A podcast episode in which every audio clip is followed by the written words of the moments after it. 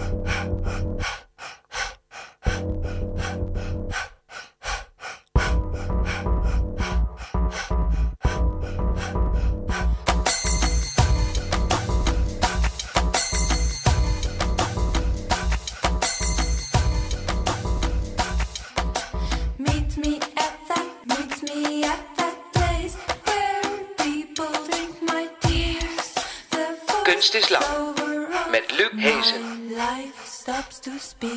Goedenavond, welkom bij Kunst is Lang, het interviewprogramma over hedendaagse kunst in samenwerking met Mr. Motley, het online kunsttijdschrift. Je hoort ons op Amsterdam FM of natuurlijk later via podcast en we zijn nu live te volgen op Facebook. Schakel even in en eh, zoek de pagina van Motley op. Dan zie je hier Lucas Lenglet zitten en Thomas van Wijk, die is ook de gast. Hij is nog bezig te installeren. Hij luistert naar wat er hier gezegd wordt en hij gaat daar visueel op reageren. En er zijn blokken klei de studio ingesleept en er is iets met helium aan de hand en ballonnen en we, ik hoop dat het allemaal afkomt voor het eind van de uitzending, maar het wordt sowieso spectaculair. En aan het eind van de uitzending hoor je over een project dat op de crowdfund-website Voor de Kunst staat. Een nieuw lingeriemerk uit Amsterdam dat behalve comfort ook nog een eerlijker imago voor vrouwen gaat bieden. Wat dat allemaal inhoudt, dat hoor je aan het eind van het uur. Maar eerst, zoals gezegd, Lucas Linglet. Hij maakt installaties die vaak draaien om begrippen als insluiten en buitensluiten. Zo plaatst hij voor de ingang van een gevangenis een rij houten frames ter grootte van een gevangeniscel in de vrije buitenlucht, dus je kan er zo instappen. Maar je begint je meteen voor te stellen hoe het zou zijn om erin opgesloten te zitten als je dus binnen bent aan de andere kant van de muren. En in een tentoonstellingsruimte blokkeerde Lucas de normale looproute met een houten looppad van ongeveer een meter hoog, zodat je gedwongen wordt om over het houten looppad te lopen en dus niet de normale route te nemen. En in een achtertuin plaatste hij een meterslang aluminium frame met daarbovenop gebroken glasscherven. Allemaal architecturale ingrepen die spelen met de effecten van dwang, bescherming en uitsluiting. Lucas, welkom. Hoi. Leuk dat je er bent. Leuk Jij- om hier te zijn. Ja, jij studeerde af aan de Rietveld rond 2001, hè? 9-11. Zo'n beetje die in- tijd. In 2000 ben ik afgestudeerd. Ja.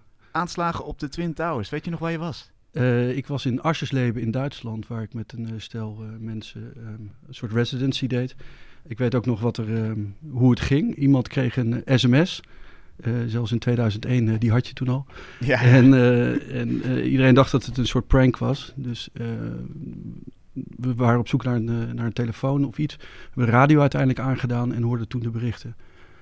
Ehm, ja. En Ja. dat was heel gek, omdat ik niet thuis was. Dus het voelde ook meteen, er was zoveel onduidelijkheid.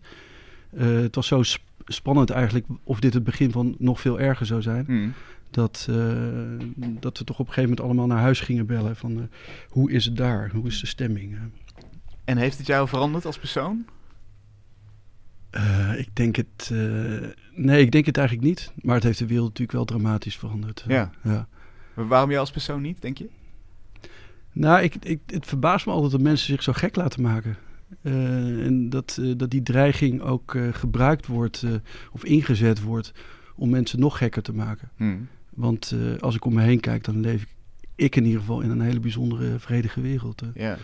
Maar goed, als je zo'n sms'je krijgt van... eh, ja, dat was even schrikken. dan, dan denk je niet van, nou jongens, het valt Nee, natuurlijk. En als er in Londen bommen afgaan in de metro of als er in Parijs iets gebeurt, dan Ja. zit iedereen natuurlijk op het puntje van je stoel. Ja. Maar ehm, het mooie is natuurlijk ook dat de eerste reactie op al die plekken was van, maar het leven gaat wel door. Hm. Dus laten we ons, ja, laten we proberen die dreiging ook te vergeten. ja, slimme reactie eigenlijk. Ja. Wat, wat was je aan het maken voordat dit allemaal gebeurde? Weet je dat nog? Wat, wat waren je plannen? Ehm, hetzelfde. Eh, ja. Dus die zijn niet veranderd. Nou, ehm, ik, ik heb altijd wel een fascinatie met geweld gehad. Ehm, en eh, waar geweld is, is dreiging. En geweld is in die zin interessant dat ik, ik zelf ook wel vaak een soort eh, agressie voel. En ehm, daar kun je heel weinig mee. Dat, eh, op individueel, iets, eh, op individu-. Sorry. Ja, ja, goed. op individueel niveau is het heel lastig om, eh, om, om je agressie kwijt te raken tegenover iemand anders. Ja, Dat is mooi, maar daar heerst ook een soort taboe op. En hoe hebben we dat opgelost? Nou, door de, geweldsmonopolie bij de staat te leggen. Mhm. En ehm, hoe is dat ingericht? Daar, daar komt een bepaalde esthetiek bij, een bepaalde efficiëntie. Het leger, ja. Ehm, politie natuurlijk. politie. Ehm, en toen ben ik in eerste instantie begonnen om dat soort elementen en dat soort eh, eh, symbolen eigenlijk eh, te gaan verwerken in mijn werk.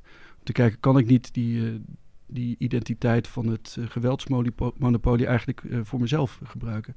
Om bijvoorbeeld een eigen ruimte af te bakenen met antitankruizen. En ehm, dat was rond 2000. Dat, daar zit ook een soort jongensbravoure in, denk ik. Mhm.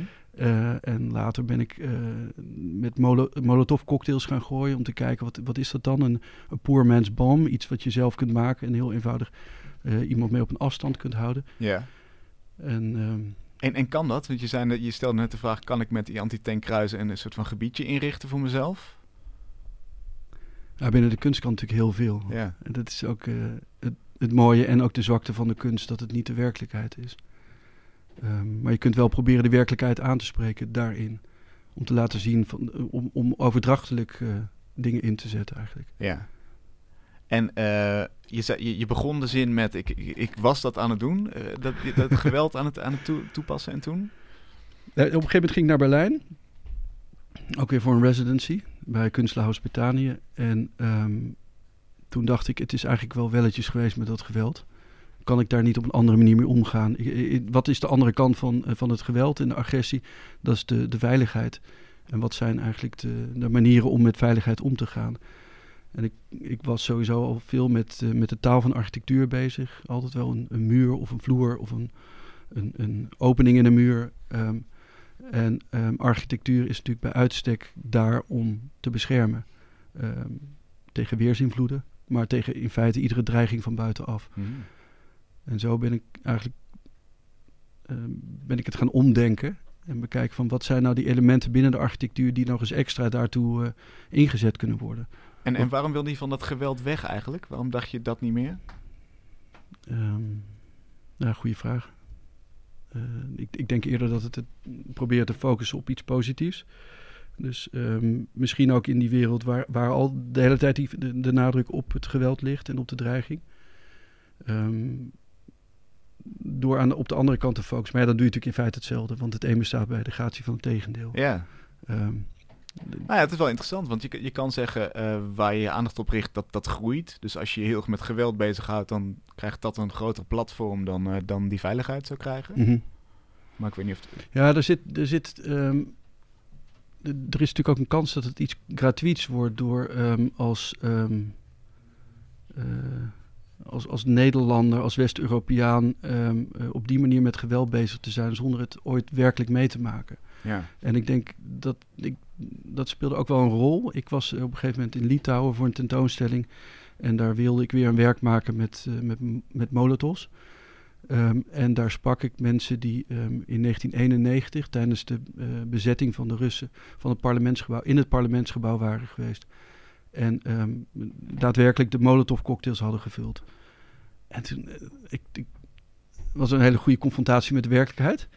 Ehm, en eh, toen vroeg ik hem van, wat vind je daar nou van dat ik hier als een, eh, met, met een zak Europees geld aankom en denk daar ook nog iets over te kunnen zeggen. En daar was hij eigenlijk heel erg in geïnteresseerd. En ehm, was ook blij dat er van de andere kant mee om werd gegaan. En ook in een overdrachtelijke zin. Wat, wat betekent het? Hoe ver, hoe sterk moet je geloven in ehm, eh, waar je voor staat? Of gaan staan waarin je gelooft? Ehm, totdat het moment daar is, als er zoveel verzet is, dat je geweld moet gaan gebruiken. Ja. Ehm, en dat is natuurlijk een hele wezenlijke vraag.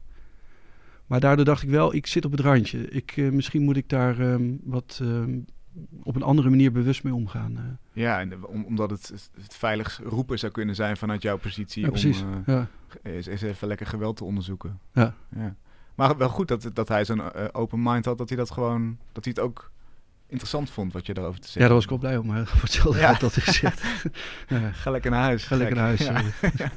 Ja. eh. Dat, dat 9-11, dat heeft natuurlijk voor heel veel eh, mensen heel veel invloed gehad. Helemaal mensen die een, een andere culturele achtergrond hadden in Nederland. Die, die zeggen heel vaak van dat is het moment dat ik nou ja, aangekeken werd in de tram of, of eh, met, Mhm. met achterdocht bekeken werd. Ik kan me ook voorstellen dat dat nog een andere lading geeft aan het thema veiligheid. Was je er toen ook al zo mee bezig?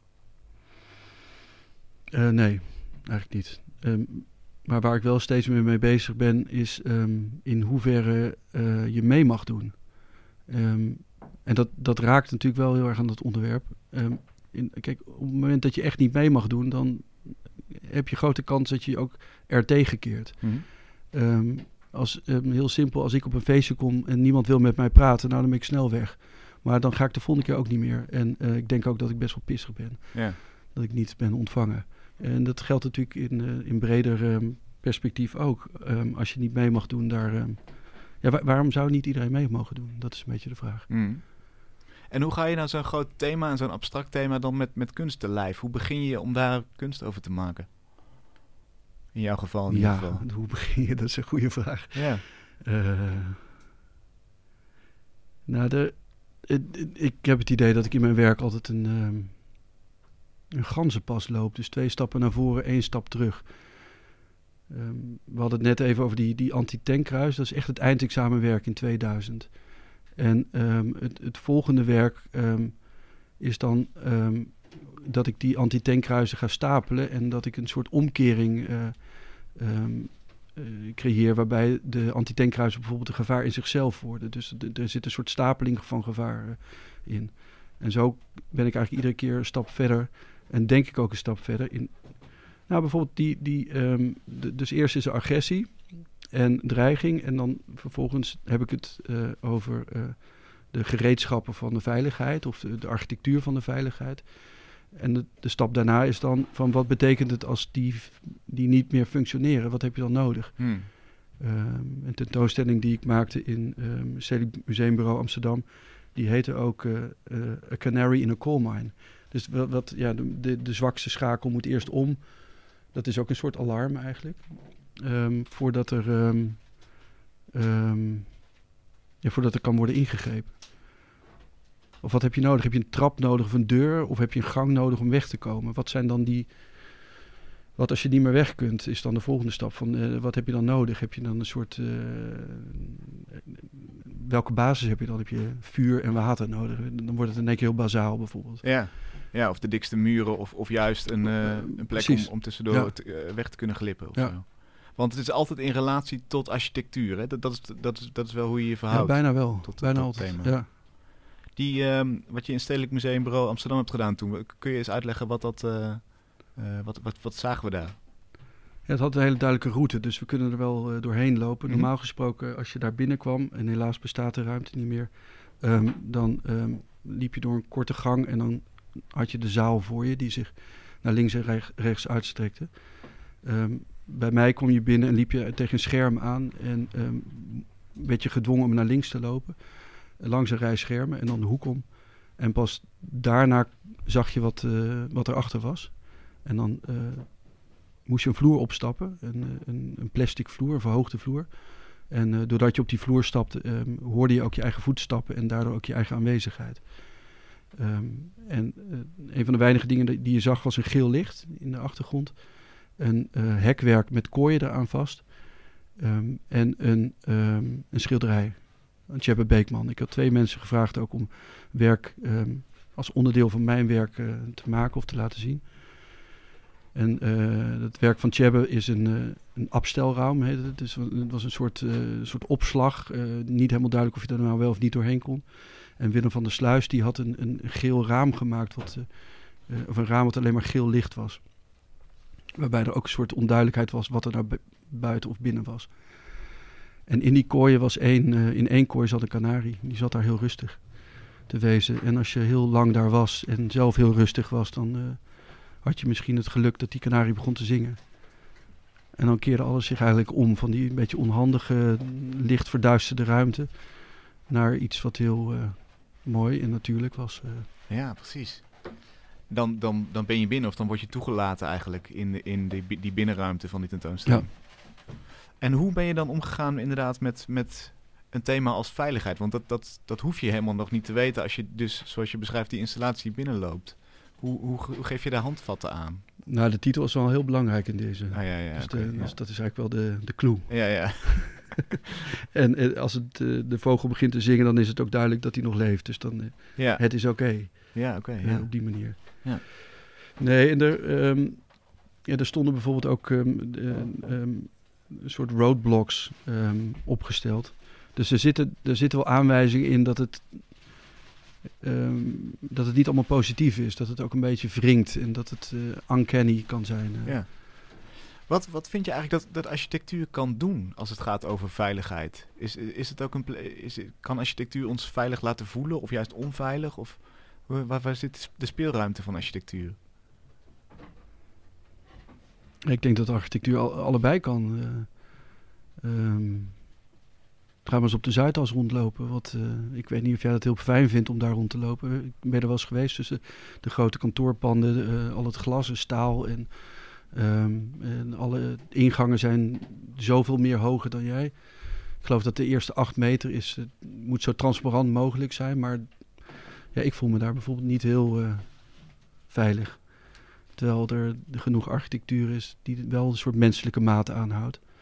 En een menselijk eh, of, of, of natuurlijke materialen, waardoor je je veiliger voelt. Dus, dus die plek die schreeuwt eigenlijk van je bent hier niet welkom of je mag hier even zijn misschien. Nou, de, spre- de plek schreeuwt van hier zijn hogere machten aan het werk. Of ja, ja, precies. andere structuren die... eh, ja. En, en kun je misschien de vraag eens beantwoorden aan de hand van een van je installaties? Dat je, dat je denkt, zo zet ik het in ieder geval in. Een hele duidelijk is natuurlijk al zo'n zo'n plastic vloer waar je op moet stappen. Hè? Wat, wat Ja. misschien niet helemaal stabiel aanvoelt ook. Of, eh, Nou, je had het over een houten vloer die ik ergens eh, neer heb gelegd. Die, ehm, dat was bij eh, kunstvereniging Diepenheim. die bij hem, ja. En ehm, daar, ehm, dat, die heet een Nightingale floor. Een Ugui Subari, als ik het goed zeg in het Japans. Want het komt uit. ik heb hem geprobeerd na te maken van een Japans fenomeen uit Kyoto. Eh, waarbij een aantal paleizen ehm, rondom, ehm, dus eigenlijk in de galerij, dus daar waar het eh, net zo binnen als buiten is, waar je de overgang naar binnen toe, ehm, daar liggen houten vloeren die zo gemaakt zijn dat ze piepen en kraken.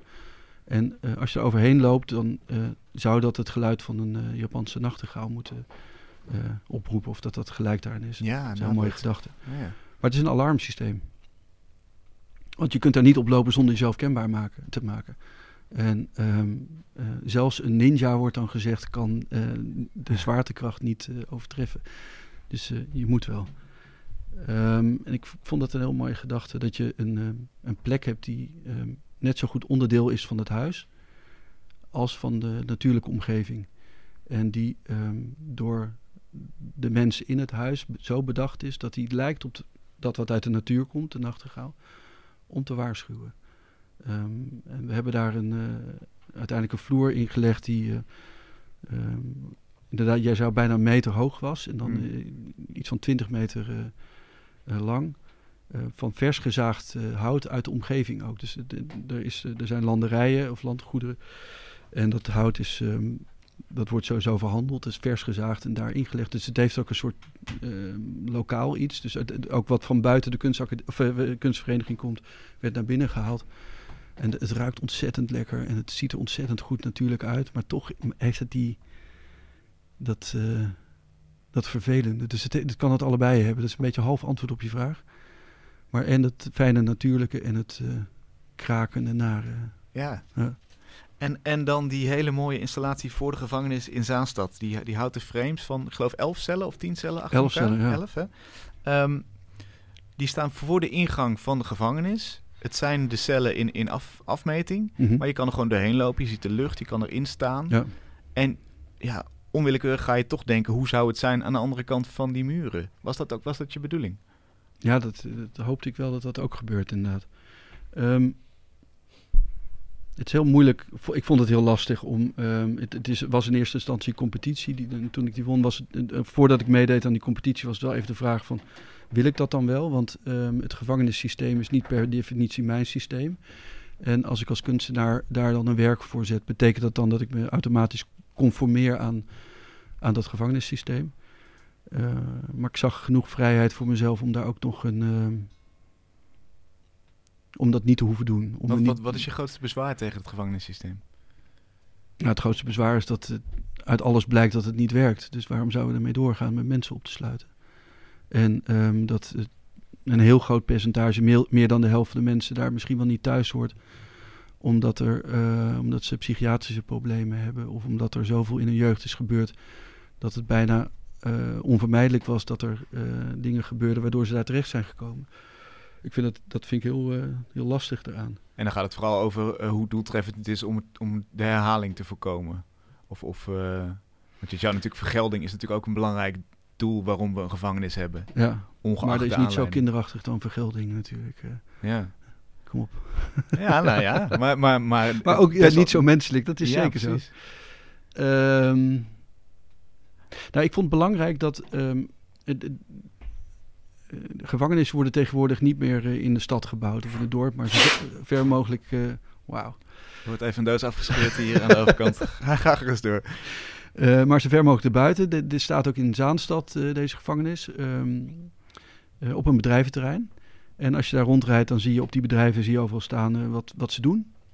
En op een gevangenis staat wel weliswaar eh, justitieel eh, complex Zaanstad. Ja. Dat is, ja, dat is best wel eufemistisch of, of, of ver- verhullend. Zeker. En ik had liever gehad dat daar op staat mensen bijvoorbeeld. Want dat is wat daar achter die muren zitten. Mensen. Mensen vasthouden. Dus ik dacht, we moeten ook iets doen, ook iets maken wat op die manier gelezen kan worden. Dat, ehm, eh, dat is wat we hier doen. We sluiten mensen op. We, we stellen mensen in beperking. En ehm, dus, dus dan heb ik letterlijk die elf cellen, de kleinste leefgemeenschap binnen de gevangenis, naar buiten toe gekopieerd. Maar natuurlijk in heel ander materiaal, in hout. En eh, de binnenkant is kwart afgerond, dus het, het heeft ook een soort zachtheid Mhm. eh, in zich. Ehm, en het eh, maakt mogelijk om, ehm, het staat voor de hoofdingang daar waar de medewerkers en de bezoekers naar binnen gaan. Het maakt mogelijk om op een beperkte manier te, in te voelen wat het betekent, die, die, die kleine ruimte. Ja. Maar er zit natuurlijk ook een heel groot wensdenken achter, wordt- omdat er geen muren zijn en geen vloer en geen plafond. En het werk heet ook de lucht die we ademen.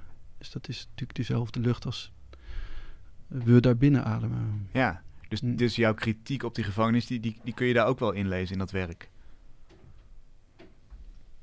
Nou, die, die kritiek die heb ik net gezegd, maar die heb ik niet in dat werk direct gestopt. Ik heb wel de wens gestopt dat het niet nodig is. Mhm. Want het, ehm, het één op één bekritiseren of heel concreet zijn in je uitspraken binnen kunst vind ik bijna nooit interessant ook. Ehm, ik heb liever dat je dat werk ook zelf nog tegemoet kunt treden en daar iets van kunt vinden of iets mee kunt doen. Of, Oké, dus er moet een soort van onbepaaldheid in blijven zitten. Is dat het? Of? ja, dat, dat, is al, eh, dat is al te veel misschien. Eh, als een, niet-bepaaldheid. Ja. Wat is het verschil tussen niet bepaald en onbepaald? Ja, onbepaald is een soort heel bewust eh, losse eindjes. Vaag houden. ja, nee, dat is het niet. Het, Oké. nee. Maar wat is dan niet, Ja, is- wat is dan niet bepaald? Dan weet ik dat toch wel even Ja, niet bepaald is geen uitspraak doen, maar dat is. Ja, nou, misschien is dat onbepaald. La- Laten we hem hierbij ja. beslechten. Ja, ja, oké. ja, Ja. ja, ja. Want eh je wil dus geen statement doen, of in ieder geval geen een, eenduidig statement met een werk. Nee. Noem maar één goed werk wat een eenduidig statement eh, houdt. Ik, ik, ja, Poeh, de Gorilla Girls. Ja, Een soort van pamfletistisch te- Ja. voor meer mannen, meer vrouwen in de kunst. ja. Of, of zeg jij dat is een pamflet en dat is geen goed werk? Ik denk dat, eh, dat de Gorilla Girls in de jaren, wat was het, eind jaren 60 al, eh, begin 70, waanzinnig goed werk deden en eh, nog steeds doen. Ehm, als vorm van bewustwording, maar niet direct als eh, glad ijs. Ik, eh, ik Zeker. zoek een beetje. Ja, nou ja, spreek je vooral Eh, uit. Neem geen blad voor de mond. Nee, ik, eh, ik haak op een gegeven moment af. Ja, Dat is me te duidelijk. En ik, eh, ik moet ook zeggen, eh, het is ook heel saai om het hele tijd met iemand eens te zijn. ik wil bijna zeggen dat er is ook dat bijna niemand die kan zeggen, nee, jullie hebben daar echt, wat een onzin zeg. Ja, Want eh, we weten dat de situatie gewoon on- ongelijk is. eh. ja zeker. Ehm, dat, dat gevoel van onveiligheid, be- begint het ergens ook nog eens bij je eigen gevoel van onveiligheid? Hebben jouw eigen emoties daar nog een plek in? Of leiden die ergens toe? Of is het het abstracte idee van onveiligheid? Ehm.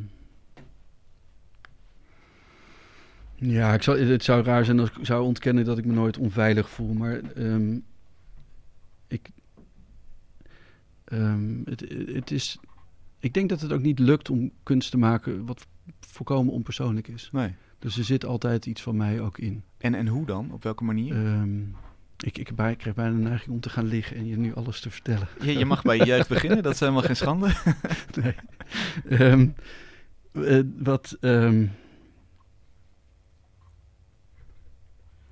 nou, dat, dat weet ik niet zo goed. Het, ehm, ik, ik denk eerder dat die onveiligheid op een, op een heel eh, algemeen menselijke manier er is. Van hoe gaan we met elkaar om? Ik kom hier de ruimte binnen, ik ken het nog niet. En ik ik ben op mijn hoede. Ja. Ik ga kijken wie, wie zijn deze mensen. Is die stoel fijn? Eh, ga ik me hier op mijn gemak voelen? Meer op die manier. ja, zoals eigenlijk iedereen continu de omgeving scant. Zijn Ja. er gevaren? Ja. Eh, Maar de onveiligheid meer op een eh, op, op, op eh, nationaal of staatsniveau of politiek of geopolitiek niveau, die, die ken ik eigenlijk niet. Ik, maar ik weet wel dat ik heel veel eh, situaties onbegrijpelijk vind. Dat, dat er een vorm van dreiging wordt uitgespeeld. Of dat, ehm, ehm, of dat bepaalde landen op een bepaalde manier met elkaar omgaan of bepaalde groepen mensen. geef eens een voorbeeld.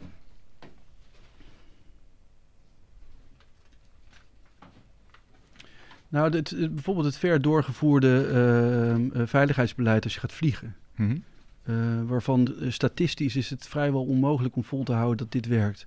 Ehm, en dat je nu alleen nog maar, wat was het, babypoeder en nog een ander poeder mag meenemen, geen enkele andere poeder. Dit- Dat steeds verder doorvoeren, waarvan, ehm, ja, da- daar voel ik me wel onveilig door vaak. Ik weet niet of je wel eens de Verenigde Staten binnen bent gekomen en dat je door zo'n sluis heen moet en dan heel sterk die lucht in je wordt geblazen om te kijken of er een soort kruiddeeltjes van je af eh, eh, komen. Nou, dat, dat zijn, ik vind dat hele eh, nare plekken van, van doorgang. Dat, ja. Maar dat is natuurlijk wel ook precies de functie, dat jij het navindt en, en, en daarmee iedereen die iets kwaads in de zin heeft, dat hij afgeschrikt wordt of dat hij, ja, dat, dat net die ene eh, milliprocent. ja, en dan is natuurlijk de vraag in hoever, hoe ver willen we daarin gaan? Dat we ons allemaal naar voelen in de hoop dat ene element die, eruit te kunnen halen. Ja, Ik, ehm, daar heb je, daar heb je geen, eh, daar is natuurlijk geen eenduidig antwoord op, maar dat is wel Nee. dat is een interessante vraag. En met die vraag, speelt jouw werk daar ook mee? Wil jij ook het op de spits drijven? En, en nee, nee. wa- waarom bewust, zo bewust niet? Maar ehm, kijk, ik. ehm, als je kunst maakt, dan is de vrijheid zo ontzettend groot. Dat je vanzelf jezelf eh, aan een set van regels onderwerpt. Ehm, die, die inperking die is heel belangrijk, denk ik. Mhm. Of tenminste, die heb ik in ieder geval heel erg nodig. Ehm, datzelfde geldt vaak ook voor een vorm van thematiek in het werk. Dat is, eh, dat zit natuurlijk een enorme persoonlijke fascinatie in. Maar dat zijn ook handvatten om te kunnen maken. Ja, Om, eh, om, om vormen te kunnen gebruiken. Om, ja, om materialen te kunnen inzetten. En die, voor mij is bijvoorbeeld is dus architectuur een heel belangrijk eh, gegeven. Omdat ik, eh, ik hou ook heel erg van rechte vormen. Zo simpel is het. Bijvoorbeeld een muur die staat daar en een deuropening is vaak toch ook rechthoekig. En daar, daarmee ehm, hoop ik ook wel vaak dat het werk ehm, ook op een formele manier gezien kan worden. Puur en alleen als een, eh, als een, ehm, als een compositie aan vlakken en kleuren en licht. En ehm, nou, in sommige gevallen dus ook als er vogels zijn of eh, vloeren die geluid maken, geluid. Dus er zijn ook best wel veel dimensies die dan eh, bij elkaar komen. En dan is er nog de laag van de, van de inhoud. ja. En die is, die is voor mij, ehm, daar heb ik, dat, dat is ook nooit eenduidig. Hè. Er zijn ook allerlei verhalen en gedachten die bij elkaar komen. Eh, net zo goed als ik hoop dat die niet, dus waar we het net over hadden, eenduidig is voor de, voor de, voor de toeschouwer. Ehm, Dus eigenlijk is er een, is er een kader van een thema. Er, er is een soort van werkset van, van vormen, bij wijze van spreken. En er zijn nog een aantal andere inperkingen, zoals je zei. Wel- wel- Welke zijn dat? Waar, waar hou jij je aan? Welke... het, het formaat van, de, van het atelier. Juist, ja, ja. Eh, de, de grootte van mijn muur. Ik heb eh, helaas maar één vrije muur. En daar moet ik ook steeds, ja, dat is ook mijn, dat is zeggen, mijn associatieve projectievlak. Dat ik, waar ik steeds op kijk van of iets kan of niet. ja, precies. Ehm, ja, dat zijn heel veel fysieke beperkingen. De, de deur bij mij is eh, gewoon een standaard deur van mijn atelier. Ja, het moet eruit kunnen. Het moet eruit kunnen of het moet helemaal eh, modulair worden opgebouwd. Ehm, eh, de beperking zit al bijvoorbeeld in het niet doen van een eenduidige uitspraak. Ehm, ik vaak met werk wat ik in de publieke ruimte maak, ehm, vind ik het ook belangrijk dat het eh, een bepaalde mate van ehm, eh, schoonheid wel heeft. Even kijken of ik dat woord nou ging gebruiken. Dat is Ja. altijd een. eh, Dit is ook weer glad ijs. oh schoonheid. ja? ja, ja. Waarom dan? Nou ja, schoonheid kan ook leeg zijn, toch? Heel veel, heel veel kunstenaars spugen Ja. op schoonheid. Maar ik zei ook. Eh, dus, nee, wat ik. de- de- het, als, een kunstenaar je begevend binnen de kunst is, zit er ook een soort risico soms dat je ehm, ehm, ehm, ervan uitgaat dat alles begrepen wordt. En van mij hoeft niet alles begrepen te worden, maar met kunst in de openbare ruimte vind ik wel dat er op een bepaalde manier toegang moet zijn voor heel veel verschillende mensen. En het, de esthetiek is vaak wel een, eh, een eerste eh, toegang. Ja, of je bepaalt of je er naartoe loopt of niet. Ja, en dan, dan kan het, eh, de schoonheid is niet het goede woord. Het is esthetiek. Ehm, en dan gaat het over, daar, ja, daar kun je heel makkelijk iets van vinden. En, en dan, dan engageer je je sowieso met het werk. Ja. En dan is het alweer makkelijker daarna om te gaan, eh, om te overwegen om er nog, nog meer van te vinden. ja, precies. Of gewoon lekker door te lopen, wat de meeste mensen doen. Ja. Eh, ja. Nou ja, dan heb je in ieder geval dat, dat, dat eerste stadium al Ja. doorlopen. Thomas, we gaan eens even naar jou toe, want eh, de- de- de- het kraakt, het piept, het schuurt. Wat, wat gebeurt er allemaal daar? Ja, nou ja, ja, het is toch vrij eh, stil voor mijn doen. Dus, eh, maar toch, eh, sorry. voor- Jij maakt normaal gesproken meer lawaai. Nee, helemaal niet voor de kleine onderbreking. Ja, het is toch vaak geluidsinstallaties. Ja, ik, eh, ik, het wordt een soort mimesis, denk ik. Leg uit, mimesis. Im- impressionistisch. gewoon, ik ga dit wat ik zie in een installatie zetten. Maar heel erg visuele vertolking ervan, letterlijk eigenlijk. Je gaat het nabootsen, Ja, hoe, hoe ja. wij hier zitten. Ja, dus eh, minder conceptueel denk ik en meer eh, echt op de esthetiek. Oké, ja, ja, heel goed. Je wil niet zeggen schoonheid, maar... Schoonheid. hey, en en ehm, eh, blijven er flarden van het gesprek ook hangen? van wat Lucas zegt bijvoorbeeld? Ehm, ja, ik heb een deel van het gesprek komt letterlijk terug in het werk. En in het begin vond ik het grappig dat hij eigenlijk vrij nihilistisch bijna met dat geweld omging. Dus dat het hem eigenlijk ja, niet veel deed dat 9-11 en zo. En eh, dat heb ik meegenomen in, in mijn werk. Maar nu dat ik bezig ben, moet ik zeggen dat ik, eh, ja, ik kan niet... Nee, je kan, niet, je kan geen drie dingen Af en toe tegelijk hoor doen. ik wel iets grappigs van de krakende vloer en, en, en eh, Ja, heb ik wel wat dingen genoteerd. Maar hopelijk ben ik heel snel klaar en dan kan ik weer heel snel luisteren. ik hoop het ook. Maar je hebt nog een kleine 20 minuten om het helemaal af te maken. Dus, dus het vliegt voorbij. Tot zo, tot zo. Succes. Je luistert naar Kunst is Lang met Lucas Lenglet vandaag. Zijn installaties spelen vaak met thema's als in- en uitsluiting en, en veiligheid. Ehm, in een van je tentoonstellingsteksten, Lucas, lees ik... Gevaar kan ook mooi zijn onder bepaalde voorwaarden. Welke voorwaarden zijn dat? Ja, dat, eh, als je het dan over eh, 9-11 hebt, eh, dat, ik geloof niet dat ik de enige was die dat een, echt een heel erg indrukwekkend beeld vond. Ja, Ehm, en dat is natuurlijk ook niet voor niets dat die twee torens zo eh, daarvoor gekozen werden. Maar de, de, oh, de werken die ik met Molotov cocktails heb gemaakt, dat was, is echt fascinerend om te zien wat er gebeurt. In één keer die ontbranding van die benzine en het geluid van die fles, dat heeft... eh, ehm, ik heb voor Cargo Series ehm, ooit in, de, ehm, in Lood 6 een werk gemaakt waarbij je in feite alleen maar een, een, een, ruit zag. Met daarachter een witte ruimte en een, eh, tegelvloer. En die, die, die tentoonstelling duurde 48 uur. En gedurende die tijd ehm, klom er af en toe iemand op, dat, eh, op die ruimte. Die zag je dan een beetje in, de- in het donker. En die mikte een, ko- eh, een molotov cocktail door een gat heen. En die ontbrandde dan. En door de roet, eh, de aanslag van eh, de ontbrande, verbrande benzine, werd die ruit steeds minder transparant. Maar werd ook steeds spiegelender. Waardoor je als publiek naar jezelf stond te kijken. En dan in één keer werd die ruimte weer eh, eh, onthuld, eigenlijk. Ehm, dat wat natuurlijk bedoeld is om alleen maar schade aan te brengen, is. eh, hij heeft dit ook iets heel esthetisch in zich. ja. En ik, ik denk sowieso, de, als je kijkt naar persfotografie, ehm, eh, oorlogsfotografie, dat zijn vaak ongelooflijk mooie beelden. En je ziet ook heel vaak voorbeelden van dat, dat soort beelden weer naast de hele klassieke eh, schilderijen worden, worden gehouden. En dat, je, dat ze qua compositie en expressie eigenlijk niet voor elkaar onderdoen. Nee, precies. Nou ja, Hans Aasman zat hier een paar weken geleden en die Ja. zei van dat is mijn grote bezwaar eigenlijk tegen zulke soort oorlogsfotografie. Dit is allemaal schilderkunst. En überhaupt, hij zei, eh, de 90% van de, van de fotografie is schilderkunst. Want het is volgens hetzelfde malletje als Ja. wat we in die paar eeuwen schilderkunst geleerd hebben. Ja, ik weet Eh, niet alleen, of dat alleen maar ehm, leren is en je in de traditie begeven. Ik denk, of ik vermoed dat dat ook een menselijke trek is. Een algemeen menselijke trek. Om, eh, om bepaalde verhoudingen interessanter te vinden. oppervlak of een bepaalde kadrering of eh, licht zegt- en donker. eh, Je zegt dat is niet aangeleerd, dat, dat zit in ons. Ja, dat. In, ieder geval inmiddels. ja. Ja, ja, ja, precies. Ja.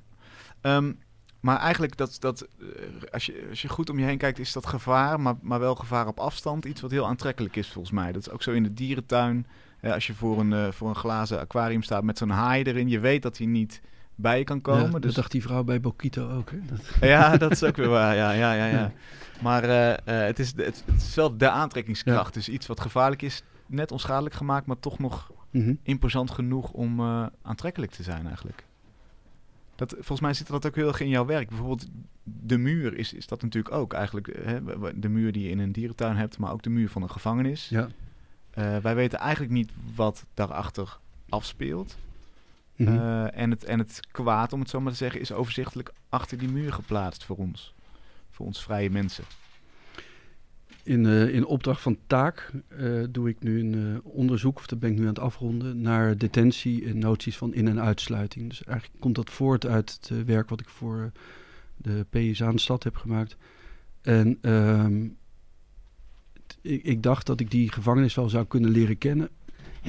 Sorry. Als ik daar, ehm, eh, als ik maar zoveel mogelijk gevangenissen zou bezoeken. En het idee was om bij iedere gevangenis dezelfde soort foto te maken, een portret van de muur. Ehm, en dat heb ik bij eh, 23 gevangenissen gedaan en ehm, er gebeurt helemaal niets. Eh, ik loop tegen die muur op. En dat is ook precies de bedoeling. Letterlijk en figuurlijk. Ja, Hm. Ehm, en dus waar ik eh, op zoek was naar een, een indruk van de, de gevangenis of van detentie, of wat het betekent om opgesloten te zijn, ben ik eigenlijk aan de andere kant van de muur gebleven. En eh, gaat het veel meer over, eh, ja, wat betekent het dat wij dit soort plekken in ons midden hebben? En, wat, ehm, en inderdaad fungeert die muur niet alleen om mensen binnen te houden, maar vooral om de blik buiten te houden. En je, je zei dat heel mooi, dat is eh, vrij onbekend. Mhm. Iedereen kent een soort clichés, maar je weet natuurlijk niet werkelijk wat het is om opgesloten te zitten. Ehm, en dat onbekende zie ik ook als een soort, of als een leegte. Iets wat je niet kunt invullen, dat het, wat er nog niet is. Ehm, en daar, daar gaat dat werk nu naartoe. Dus ik heb, die, eh, al, ik heb al die foto's van die gevangenismuren, maar tegelijkertijd probeer ik nu een vorm aan de leegte te geven. Hm. Om te kijken wat dat dan eh, oplevert. Ja. Maar de muur is, eh, is een, vind ik een enorm interessant gegeven. Iets Ja. wat, wat ehm, ja, de scheidslijn tussen twee werelden. En dan gaat het er ook nog over hoe, hoe doorlaatbaar die is, of hoe, hoe ontoelaatbaar die is. Nee, je kunt natuurlijk ook een opengewerkte muur hebben die alleen maar fysiek eh, tegenhoudt, Hm. maar visueel waar je wel doorheen kunt kijken. Ja. Het is een beetje bij. Ik heb veel werken gemaakt met eh, ehm, vogelkooien. Of, of kooien waar vogels in zitten. Ja. En die zijn ook volkomen transparant. Die nemen visueel in een tentoonstellingsruimte ook geen, eh, geen ru- ruimte in. Het is alleen maar dat fysieke grondvlak. Ja. En toch zijn ze heel beperkend in ieder geval voor de vogel. Ja. En eigenlijk voor de toeschouwer natuurlijk ook. ja, je kunt er niet doorheen lopen. Nee. Ja. En, en ook, die kunt die vogel niet pakken. Dat is natuurlijk ook... Dat is maar goed ook. Dat is waarschijnlijk maar goed ook, ja. Maar wat ik, Ja. wat ik fascinerend vind aan die muur is dat hij dus eh, eh, naar twee kanten toe werkt. Hè? Dus, dus hij, hij houdt de, de blik van de toeschouwer tegen, van buiten naar binnen. Mhm. Eh, en, en van binnen naar buiten houdt hij natuurlijk het, überhaupt het vrije bewegen tegen. Als je het hebt Ja. over een gevangenis bijvoorbeeld.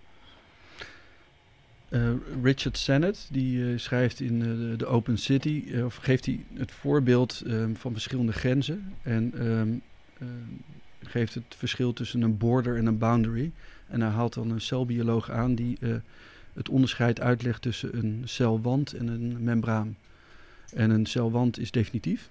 En een membraan laat in ieder geval door. En die laat zoveel door dat dat gunstig is in ieder geval voor de binnenkant van de cel. De, die uitwisseling. Ehm, en dan gaat hij eigenlijk verder. Dus, eh, en dan zegt hij bijvoorbeeld: een tijger heeft een territorium afgebakend. En dat, de grens van dat territorium daaromheen is een dood gebied. Want er is geen eh prooidier wat het in zijn hoofd haalt om dichtbij te komen bij die grens alleen al. En die tijger die hoeft daar niet naartoe, want daar zijn, de prooi bevindt zich daar niet. Ehm, of de andere tijger is het waarschijnlijk, ja. Ehm, bij een, en, dat, en dan wordt nog een voorbeeld gegeven daar waar ehm, eh, zee en land elkaar ontmoeten. Dat is natuurlijk ook een grens, maar dat is een hele permeabele grens. En, ehm, dat is eigenlijk de plek waar de eh, evolutie plaatsvindt. Dus waar die twee extremen wel uitwisseling met elkaar hebben. Nou zou je kunnen voorstellen dat een gevangenis, als het ook over resocialisatie gaat, Mhm. dat, er, dat die muren veel, eh, veel meer op een membraan lijken dan op een daadwerkelijke celwand. Dus die uitwisseling die aan, voor beide kanten van die muur eh, interessant is en eh, gunstig is. Ja. Want heb jij enig idee hoe bijvoorbeeld de mensen die gevangen zitten naar jouw werk kijken? Zeg maar, hebben die daar een andere blik op? Zien die dat als... Helaas zien de mensen die Nee. daar in Zaanstad zitten, zien mijn werk niet. Die zouden dan misschien een foto of zo... Eh, eh, Denk je er wel eens van, van, van binnenuit naar buiten Nou, over de, de portier, of de mensen uit de portiersloge, die kwamen op een gegeven moment naar me toe. Ik was nog iets aan het doen. En die, het werk staat op een voorplein. eh, en dat staat net niet parallel met het plein en met het gebouw. Dus het- ik wilde ook echt dat het een, een autonoom eh, object zou zijn op het plein. En eh, de portiers, de bewaarders kwamen naar me toe en zeiden... Het is een prachtig ding, maar waarom kon je niet recht zetten?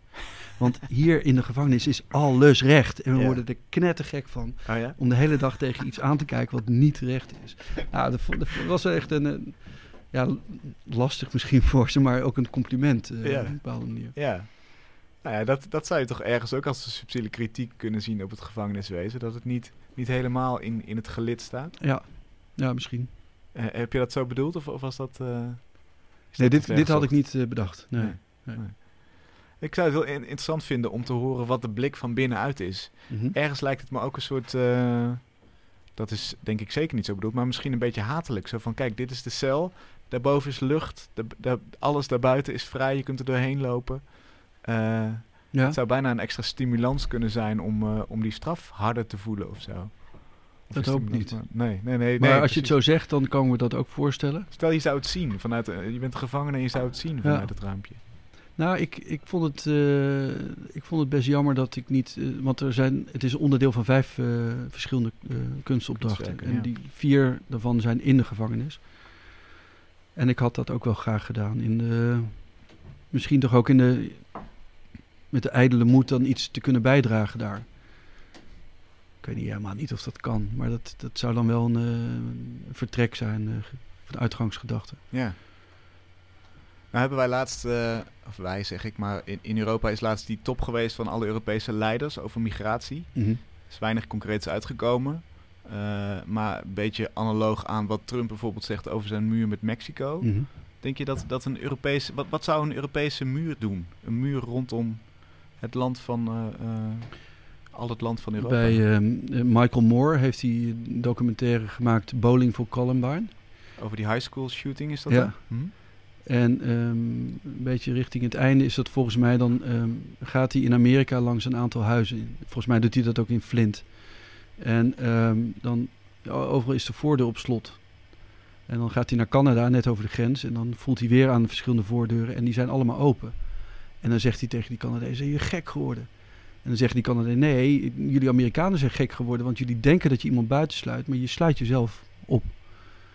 En ik denk dat eh, dat dat op zich een goed beeld is voor, eh, voor de situatie die zou ontstaan op het moment dat we een muur om Europa heen eh, zetten. Het Fort Europa. Mhm. Ehm, We zouden er meer last van hebben dan, dan profijt. Als je, als je profijt ziet in de zin van mensen tegenhouden van buitenaf. ja, dus. Eh, eh, ehm, nou ja, de- de- de- het- er moet een zekere permeabiliteit zijn om het eh, voor beide kanten goed te hebben. Dus ik, ik zie dat niet zo zitten. Nee. Nee. Ja. En de muur als symbool, want eh, eh, dat is natuurlijk ook wat, denk ik, Trump voor een groot deel bedoelt met zijn Ja. muur. Echt een, een symbool van je komt er niet in. En, en die mentaliteit moet doordringen. Dat is natuurlijk wat Europese leiders ook zeggen tegen landen waar vandaan gevlucht wordt. Kom niet hier naartoe. Ja. Het is, dit is niet jouw plek. Ja. Wat denk jij als symbool over die muur? Ja, dat zal ongetwijfeld werken. Maar is het nodig om zo'n symbool op te werpen, wat ook een fysieke beperking in zich heeft? Kijk, de gevangenis heeft ook zijn symbolische werking natuurlijk van afschrikking. Mhm. Ehm, ehm, Nou, ik, ik ben er eh, eigenlijk wel van overtuigd dat eh, op het moment dat je met de ander omgaat zoals jij wil dat een ander met jou omgaat, eh, heel klassiek, dat het dan ehm, wel goed komt. Dus in plaats van dat je het eerst heel slecht gaat doen. En, en afschrikking is nooit het eerste middel. Hmm. Je zou ook een zachte aanpak kunnen proberen. Hoe zou jij een gevangenis opnieuw ontwerpen? Ja, dat is een hele goede vraag. Eh, ja, Ik, ik zou het niet weten. Ik, ja, omdat ik. Nee. Ik zou het ook niet willen.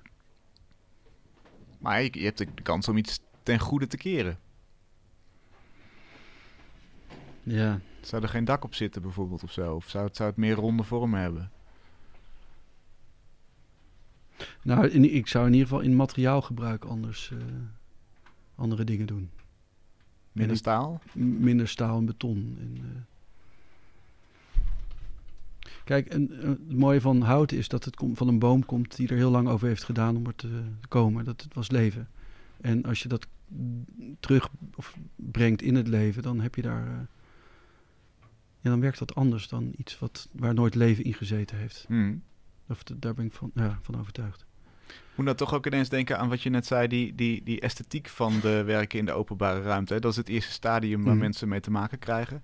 Wat nou als het voor die gevangenen ook zo geldt? Dus dat, dat zij nooit eh, verder nadenken over hout. Zoals je nu zegt, dat was Maar daar een hoef je niet over na te denken. Dat, eh, dat, dat is, dat is oké, dat is daar. Ja. Ja. Maar als het, niet, als het niet geregistreerd wordt, is het de vraag of, of, of, of je bereikt wat je wil. Ja, dat wordt, wordt een vrij filosofisch gesprek. Is Ja, is het er als het niet geregistreerd wordt? Ja, precies. Eh, ik ben ervan overtuigd dat, dat ieder materiaal zijn eigen uitstraling heeft, zonder dat je dat eh, eh, hoeft te beseffen of te beschrijven. Ehm, ja, de, manier waarop je iets kunt aanraken, hoe hard of hoe zacht of hoe koud of hoe warm iets voelt, dat heeft, eh, dat heeft betekenis in, uiteindelijk. Tot slot, wat kun je een tipje van de sluier oplichten over hoe dat, hoe dat project vorm gaat krijgen? Dat vormgeven van die leegte binnen die muren. Wat, hoe ga je daarmee aan de slag? Ehm, ik ben nu bezig een viertal, vijftal maquettes eh, te maken. Die, ehm, waarvan een aantal ehm, ongelooflijk eenvoudig zijn, namelijk gewoon vier muren hebben. En daarbinnen is niets. En ik, ik zou het heel mooi vinden eh, als ik dat ooit zo zou kunnen maken. Dus 20 bij 20 bij 20. En daar kom je op een of andere manier binnen. En die vier maquettes die laten dan verschillende manieren van binnenkomen zien. En dan ben je daar in die leegte. En die werkt andersom ook. Dus als je buiten staat, zie je alleen maar een muur. En dan is het een beetje de vraag wat er dan binnen zit. Ja. En ik, ik denk dat, dat dat genoeg is. Zie je de lucht? Je ziet de lucht. Ja. Ja, bij voorkeur zie je niet waar je bent. Maar dat weet je al omdat je bent aankomen lopen. Maar Ja. eh, van binnenuit niet. Ik vind het een mooi gesprek. Dankjewel, Lucas. Dank Fijn dat je er was. Ja. En Thomas, Ja, de tijd is op voor jou. alright. Is het, eh, is het een beetje gelukt om ons na te bootsen? Ja, het is zeker wel een beetje gelukt. Het is voornamelijk de tekst die jullie zeggen. Ja? Het is jammer dat ik niet hierop iets goed kon doen. Maar wat ik heb, heb gedaan is eigenlijk een, eh, een tekst die jullie hebben gezegd. Jij vroeg eh, aan Lucas, vroeg jij, wat deed je na 9-11? Ja, zeker. Toen zei Lucas hetzelfde. Ja. En dat heb ik onthouden en dat heb ik als een soort van tekstballonnetjes gemaakt. Let- letterlijk ballonnen. Blijf goed in de microfoon praten, anders horen we je niet. Letterlijk tekstballonnen, inderdaad. Ja. En eh, doordat die helium omhoog gaat en de ventilator naar beneden, eh, zweven ze voor de kleiblokken die op de grond staan hier. Die hebben gezichts gekregen, maar dat zie je nu niet zo Dat goed. zien we nu niet, maar ik, ik geloof het meteen. Dus, En dus dan, eh, ja, kijk, je hebt Luc en Lucas geboetseerd in twee staven klei. dan moet je weer een beetje aanpassen. En dan, En dan- zometeen een beetje in de buurt. En daarboven zweven eh, tekstballonnen met onze tekst erop. Ja, deze doe ik ook nog. Maar het moet nog een beetje aanpassing hebben. Het moet nog, jij gaat het nog verder uitwerken. eh, tot, het, tot het eind van deze uitzending. Eh, super, dankjewel. Leuk dat je dat gedaan hebt. Ga vooral naar de website van Mr. Motley. Dan, dan ga je ongetwijfeld zien hoe daar de ballonnen zweven met onze tekst erin. Dankjewel Thomas. Leuk dat je Ja, mee sorry, alsjeblieft. Ja.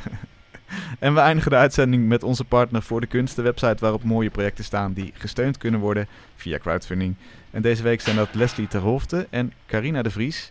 En zij gaan een nieuw lingerie-merk op de markt zetten, namelijk eh Prude. Althans, dat is de, de titel ervan. Ze stappen nu over de kleiblokken heen waar onze gezichtjes te zien zijn. En eh, eh, schuiven nu aan. Leslie en Carina, jullie vinden dat vrouwen worden afgeschetst als preuts. Yes. Hoe werkt dat dan eigenlijk in de praktijk? Wat kun je daar eens een voorbeeld van geven? Ehm, voordat we met Prude begonnen, hebben we heel lang zitten nadenken. Joh, hoe gaan we het merk eh, noemen? En toen kwamen we bij het woordje preuts. Hebben we een beetje research naar gedaan. En als we het woordje preuts opzoeken in het woordenboek, komen we eigenlijk twee definities tegen. Ehm, de eerste gaat meer over schaamte, over je eh, seksualiteit of lichaam. En de tweede definitie heeft eigenlijk meer betrekking op fatsoen. Mhm. En als we daar dan heel kritisch over nadenken, dan zijn wij wel van mening dat preuts de meiden wordt opgelegd. Eh, waarom zeg ik dit? Als een meisje bijvoorbeeld heel openlijk over haar seksualiteit praat, wordt ze denk ik best wel snel als een sleetje eh, afgebeeld. En ook natuurlijk, ehm, als je kijkt naar de manier van kleden, eh, denk maar aan hashtag MeToo of de ehm, heel rape culture om ons heen. En natuurlijk ook fatsoen, als we daarover verder gaan nadenken. Ehm stom voorbeeldje, hoeveel meisjes drinken er geen bier omdat het iets voor de jongens zou moeten zijn. Eh, en toen we dat een beetje eh, op papier hadden gezet, dachten we prude, preut. Prude betekent natuurlijk preuts, maar ook het woordje rude zit erin. En toen waren we verkocht, want juist willen we laten zien dat meiden ook wat ruiger kunnen zijn en dat we dan ook nog steeds gewoon meisjes zijn. Juist. En, dus en, zo hoe, een beetje. en hoe gaat dat? eh, Gaat die lingerie daar iets aan veranderen? Is die, is die lingerie ook ruig? Ehm, Bijvoorbeeld? de lingerie gaat niet per se ruig zijn. Als allereerst is het heel belangrijk om te weten dat eigenlijk eh, met het opzetten van dit merk... wij eigenlijk deze taboes willen doorbreken. Dus dat soort onderwerpen. Eh, zo zijn we eigenlijk gestart met het opzetten van een fotoshoot. En deze fotoshoot hebben wij zelf ook aan deelgenomen. En nog drie andere meiden. En tijdens deze shoot wilden we eigenlijk lichaamsdelen vaststellen, vastleggen. En we kwamen er eigenlijk al heel gauw achter dat juist de lichaamsdelen die we wilden vastleggen, dat dat juist de onzekerheden zijn van de meiden. Toen hebben we nagedacht, oké, maar hoe kunnen we het nou... Zoals borsten, billen? Borsten, billen, Alles. cellulite, Ja, alle alles. onzekerheden, lichaamsbeharing, ga zo maar door. Ja. Ehm, maar door eigenlijk die shoot verder halfnaakt uit te voeren, merkten we dat iedereen super zelfvertrouwen kreeg. En ehm, eigenlijk zagen we toen pas van, nou, niemand voldoet eigenlijk aan de pornografische verwachtingen.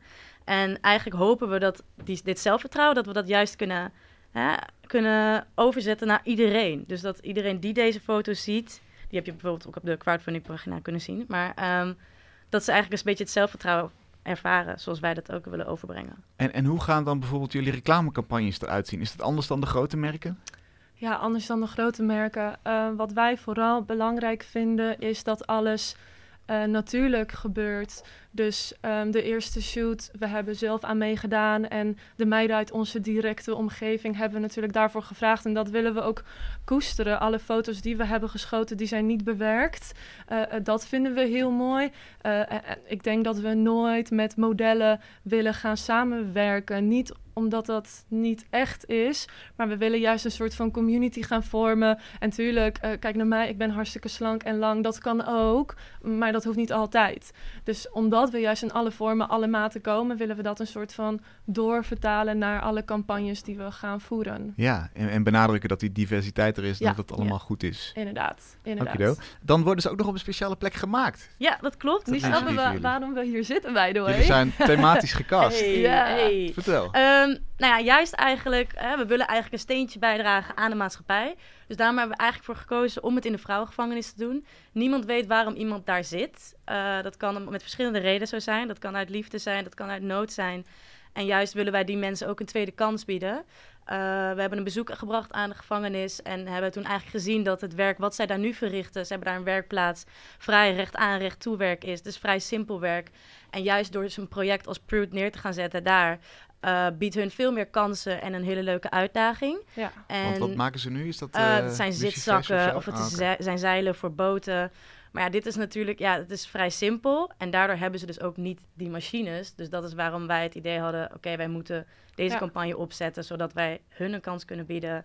En daarom is het ook voor vrouwen, door vrouwen. Ja. Ja, dus, dus jullie zamelen geld in voor de machines die in de gevangenis gebruikt kunnen worden om jullie Inderdaad. Verfijnde lingerie te, Ja. te gaan maken. Ja, Ja, ja. verva ja verfijnd. Hmm, zou ik Niet verfijnd? Ja, vertel, hoe ziet, hoe ziet het eruit? Ehm, wat wij dus heel erg belangrijk vinden. Kijk, we gaan vrouwen sociaal supporten. Dus dat moeten we natuurlijk ook doorvoeren in de collectie. Dus we hebben al heel gauw gezegd: we gaan geen voorgevormde BH's doen, geen beugels, eh, maar juist een beetje de echte eh, rondingen of juist niet eh, van de vrouwen proberen te omarmen.